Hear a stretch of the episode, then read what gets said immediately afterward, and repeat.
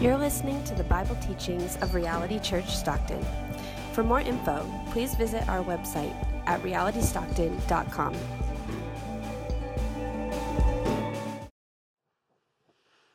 Our text today is from Ephesians 3, beginning in verse 14. For this reason, I bow my knees before the Father, from whom every family in heaven and on earth is named, that according to the riches of his glory, he may grant you to be strengthened with power through his Spirit in your inner being, so that Christ may dwell in your hearts through faith, that you, being rooted and grounded in love, may have strength to comprehend with all the saints what is the breadth and length and height and depth, and to know the love of Christ that surpasses knowledge, that you may be filled with all the fullness of God. Now, to him who is able to do far more abundantly than all that we ask or think, according to the power at work within us, to him be glory in the church and in Christ Jesus throughout all generations, forever and ever. Amen. This is the word of the Lord.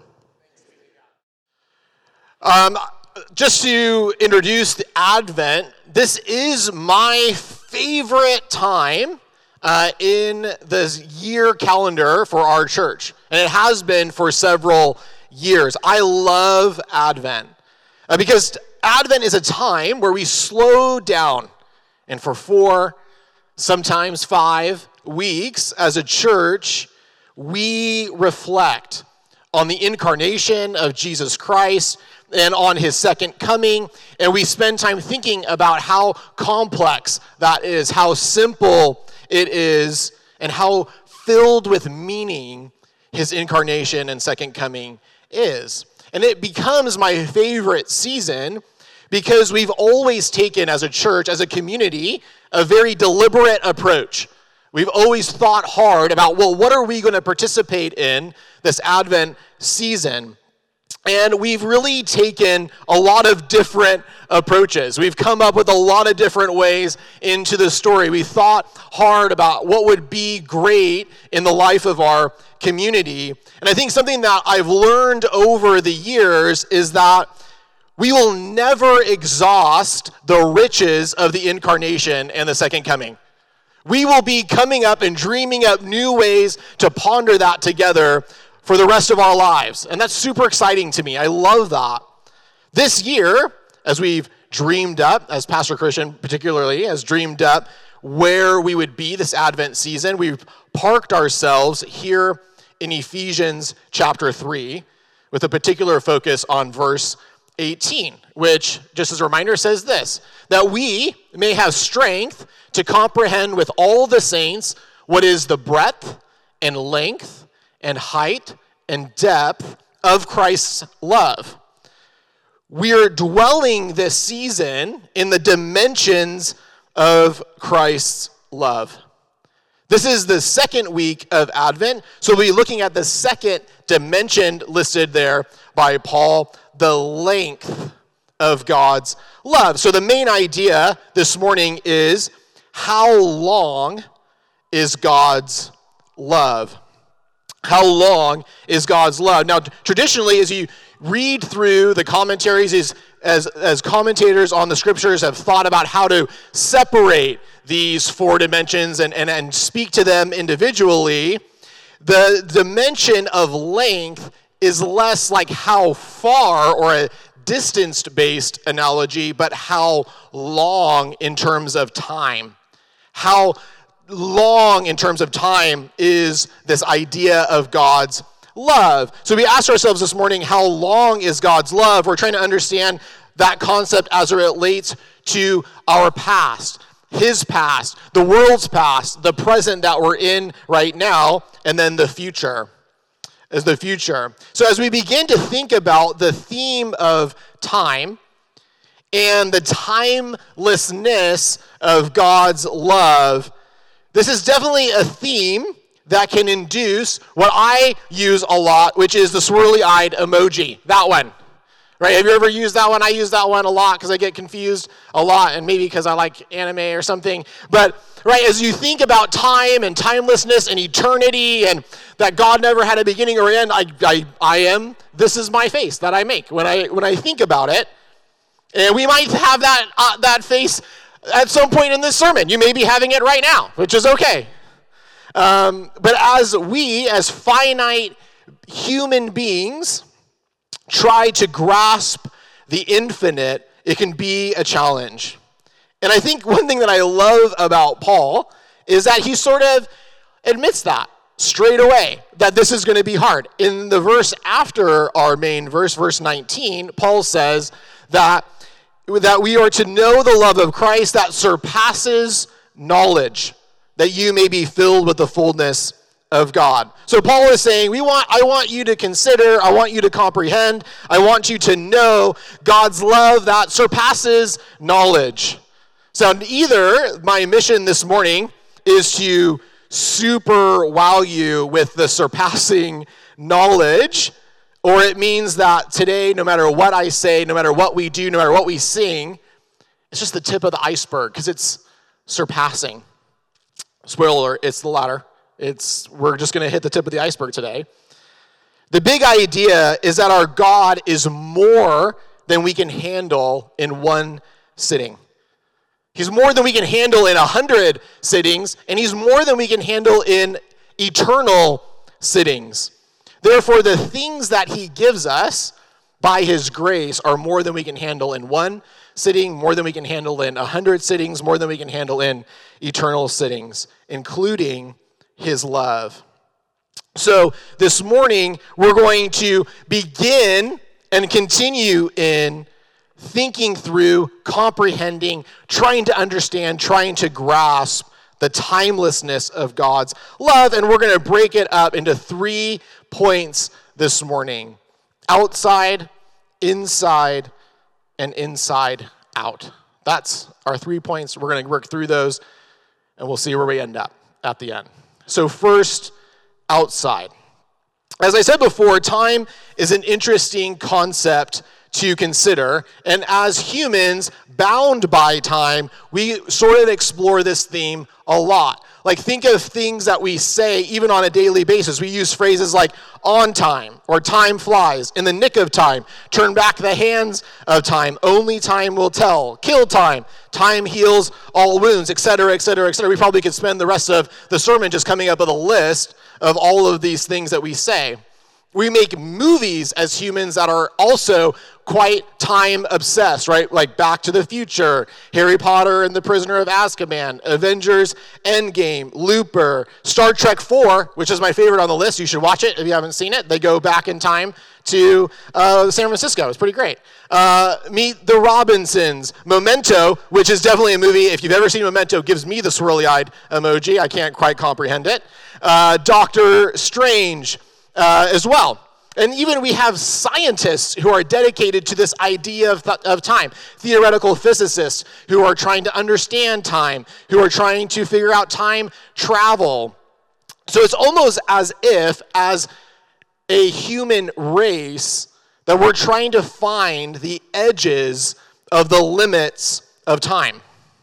We're exploring time with art, with language, and science to engage our minds to reckon with the concept that time is ticking and there's nothing that we can do about it. How close to the edge of time can we get? Can we find the edge of time, or at least the edges of the limits that time places on us? In the church, we often say that our enemies are Satan, sin, and death. But maybe as humans, we would also add time as the fourth. Our human instinct is to fight against time. Perhaps part of the reason is that we're so interested in this concept is that as humans, that there's something timeless written into our beings because the God who created us is not bound by time. He's outside of time. The psalmist in Psalm 90 beautifully describes God in this way before the mountains were brought forth, or ever had formed, or you had ever formed the earth and the world, from everlasting to everlasting, you are God. The psalmist puts it so eloquently, right? He's saying, Look into the past, and God is everlasting. He never had a beginning. And now let's look into the future. He never has an end, He is everlasting. When we wrap our minds and our language around God, it can really make our head hurt. Like, how does that work? But when we put language around it, we realize that God is not like us. The band uh, Citizens has a song that sort of also explores this idea that I think is maybe more simple and helpful, at least for me. I sing it while I mow the lawn. Uh, and it says this More than we ever thought, we couldn't dream it up. We'll spend forever with you, won't find the edges of you. You're our eternity, infinite destiny. Go on forever with you, won't find the edges of you. I love that idea that there is no way for us to find the edges of God. He has no edges to reach. And as such, in his eternal character, we ask, how long is God's love? When we ask that question, the response must be, it's eternal. His love as he is, is eternal. We won't be able to find the edges of God's love. And this is how he is, his love is described in the Old Testament 42 times. Like, that's a lot of times in the Old Testament is the phrase, for his steadfast love endures how long? Forever. As finite humans that make mistakes, we often spend time in our relationships scared of finding the edges of someone's love for us. And maybe that's like, that's us today. As we move into the holiday season, this can be a particularly poignant time to arouse these sorts of feelings. Maybe we will encounter someone in this season, or maybe purposefully avoid someone in this season, or we know that someone is purposefully avoiding us because we have reached the edge of our love for one another. It could be something that happened in our past. Maybe we made a really big mistake. Maybe we had just a huge fight with someone. It could be something in our present. Maybe it's just it's a failed relationship. It's a life choice that we're living into. It can even we can even experience this sort of dissonance with humans about something that hasn't even happened yet, right? We have a really great way as humans of holding the future over each other's heads. And we can bring the same mindset into our relationship with God or you may think that you are unable to be loved by God because of this sort of idea, right? You've reached the limit, the end, the edge of His love. The incredible thing about our God is that His steadfast love endures forever. This means that His steadfast love never had a beginning, is enduring today, and will never have an ending. None of us can find the edges of God's love. Alexander Maclaren put it this way What is the length of the love of Christ? Here is one measure of it. However, so long drawn out my sin may be, this is longer. And the white line of his love runs out into infinity, far beyond the point where the black line of my sin stops. Anything short of eternal patience would have been long ago exhausted by your sins and mine and our brethren's. But the pitying Christ, the eternal lover of all wandering souls, looks down from heaven, upon every one of us, goes with us in all our wanderings, bears with us in all our sins, in all our transgressions, still is gracious. The length of the love of Christ is the length of eternity and outmeasures all human sin. What Maclaren is saying is that it is nothing we've done, there is nothing that we have done in the past, present, or future that can disrupt God's plan to love us. It is His purpose, it is His nature, it is who He is to love us. Your mistakes, your life choices, your sin, as we call it in the church, is not a surprise to God. And this endlessness of love is not something God had to learn, but it's who He is. Put more succinctly, Gerhardus Vos puts it this way The best proof that God, the best proof that He will never cease to love us lies in that He never began. Our God is a God who is from everlasting to everlasting. He is outside of our construct of time, and his love is from everlasting to everlasting. So now to the point, next point, inside. In some ways, it is the eternality or the infinitude and bigness of God and his love that can be an instant point of distance and avoidance on our part when engaging with spiritual things or with God. Right? It's hard to find like a way in, right? He's so big, like where do I even start when it comes to an infinite God? And I think that this is where the Christmas story becomes such an invitation. If you find yourself this morning on the outside looking into God and the things of God, it's the Christmas story where God breaks down the walls to say, I love you. Maybe in a way that is the most tangible and relatable. And if that describes you this morning, we are so glad that you are here. And it takes a lot of courage to come and to be sitting in a church with a bunch of people who already believe this. But we're so thankful that you're here. We, I hope that you listen to how much God loves you. In Harry Potter, I'm going to do a Harry Potter analogy now. Uh, in Harry Potter, the legend and the story of Harry was known, right, throughout all of the wizarding world. As Voldemort killed his parents and couldn't kill him, he was the boy who lived.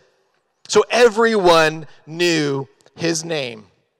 The wizarding world and the world at large in the story had a very real enemy, right? Voldemort. And they were preoccupied with his reappearance. Like, what are we going to do when he comes back? They wouldn't even say his name, they were so scared of him. And the world was waiting for a hero, someone to come into the story to be a beacon of light. And we know from reading the story that that person is Harry, this almost godlike figure whose story has been told and retold, re enters the, the wizarding world as a child and matures into an adult. And his task is to be the hero to save the world. And as you consider sort of the way the story unfolds, it would seem that Harry entered the story. Harry arrives at Hogwarts just at the right time. And the same sort of thing happens in the story of the Bible. The world is filled with enemies, both inside and outside the walls of the human heart. And everyone is trying to figure out who will come into the story to help us. Who is it going to be the hero of our story? Is it a philosopher? Is it a king? Is it a priest? Is it a prophet? Is it a war hero? Is it a miracle worker, a celebrity, a president, a supernatural being, some sort of force?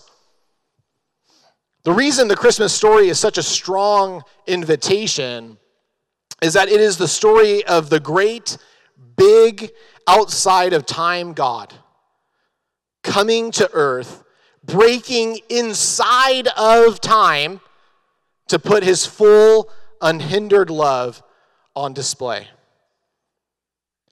The beginning of the Gospel of John, which is a book in the Bible that just tells Jesus' story, puts it this way In the beginning was the Word, that's Jesus.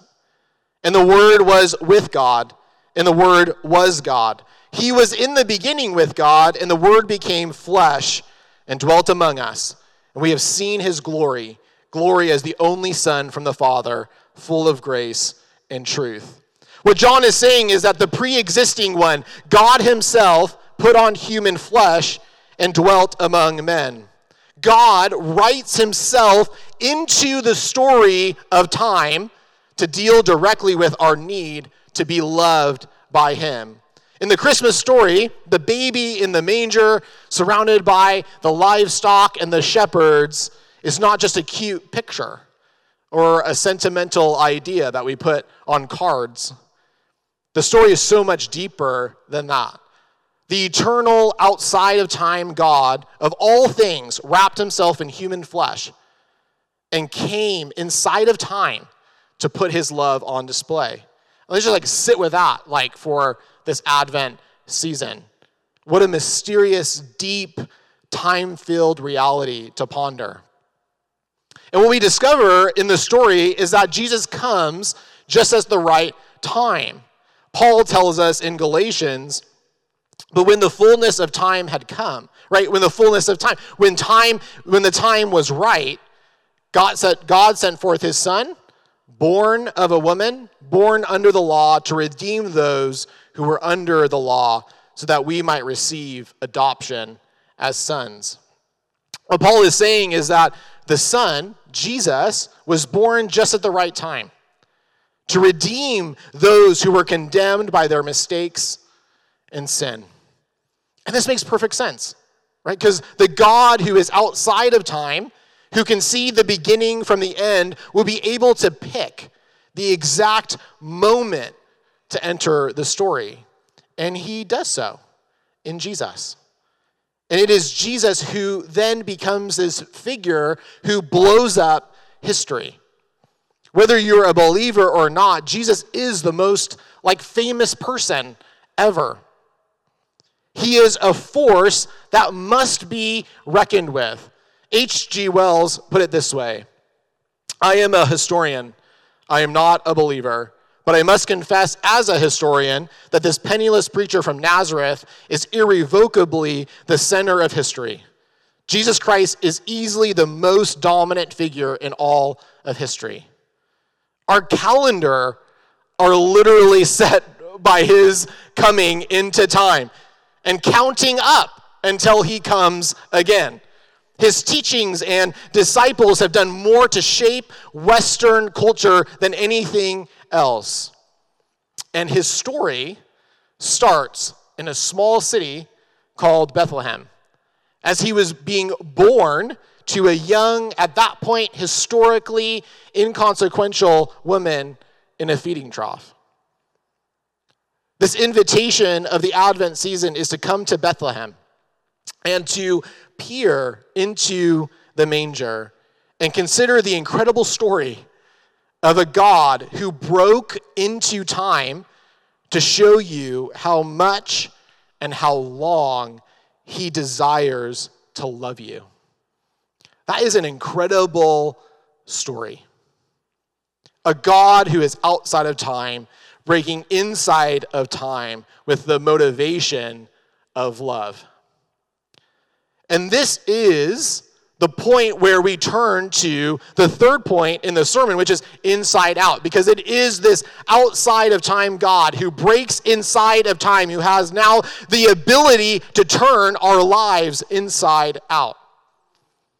In 2022, the idea that God is eternal, and even the idea that God can break into time and show us his love, can I almost still become like a cliche right? We live in this post Christian world, so it can almost seem like we get like gold stars if we assume that the things of God are not cool or amazing.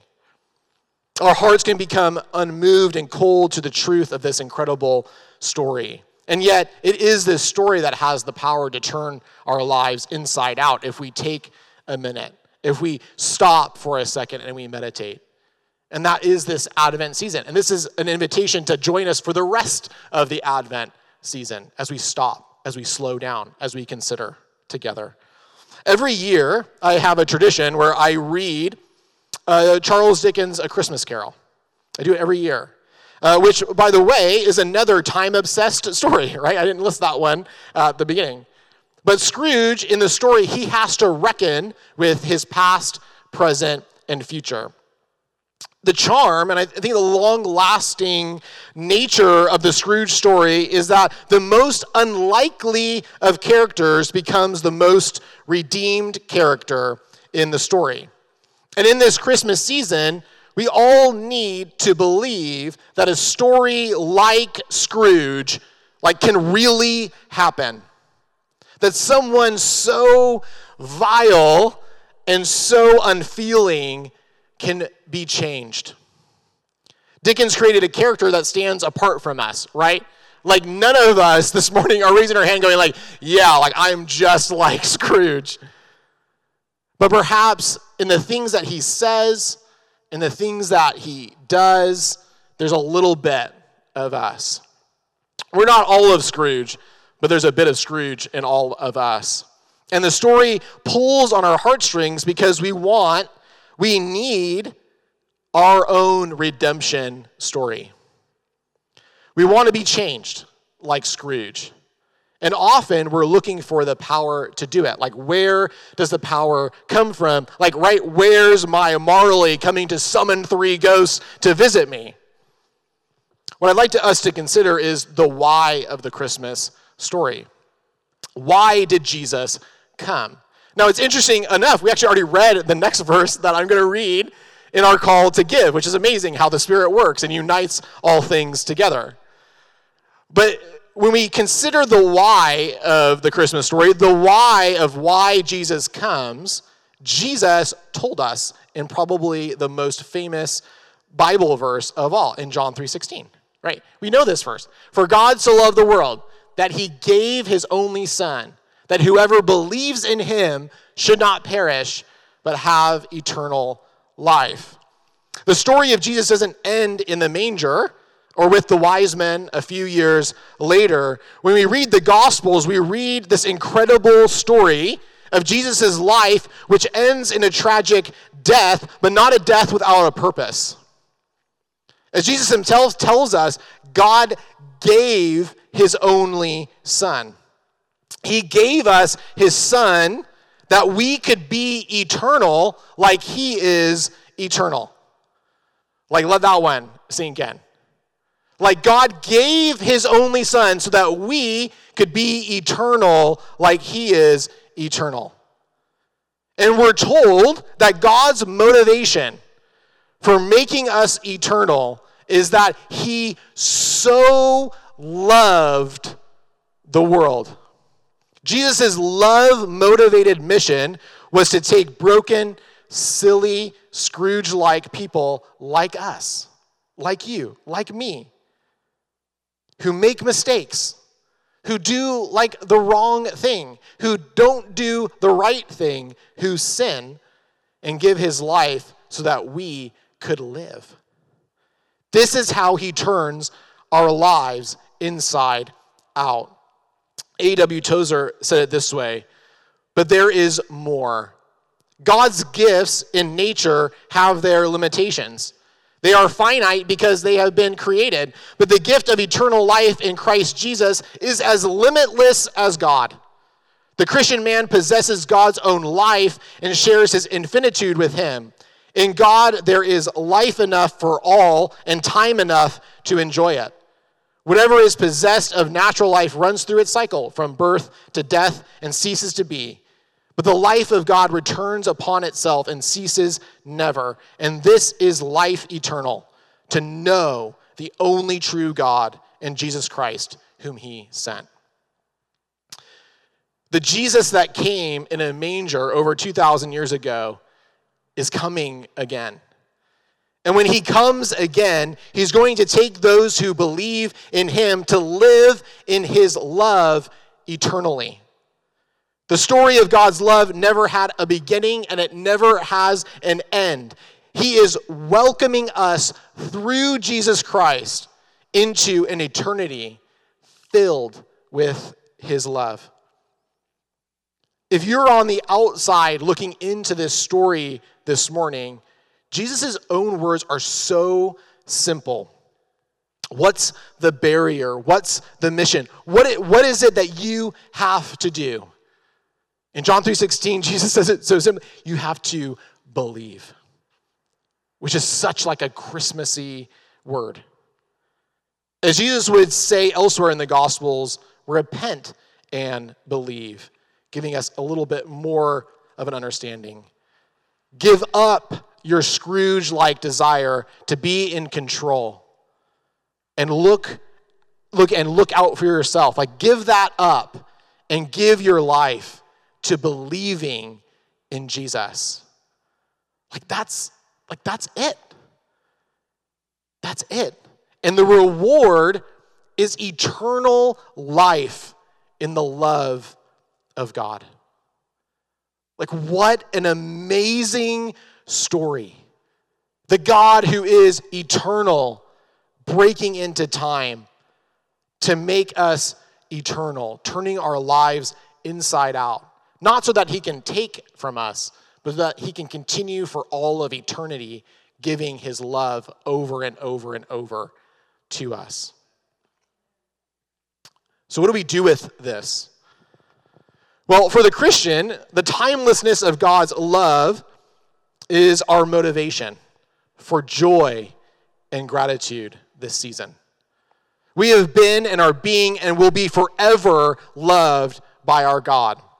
J.I. Packer said, To know that from eternity my Maker, foreseeing my sin, foreloved me and resolved to save me, though it would be at the cost of Calvary to know that the divine Son was appointed from eternity to be my Savior, and that in love he became man for me and died for me, and now lives to intercede for me, and will one day come in person to take me home, and has promised to hold me fast and never let me go.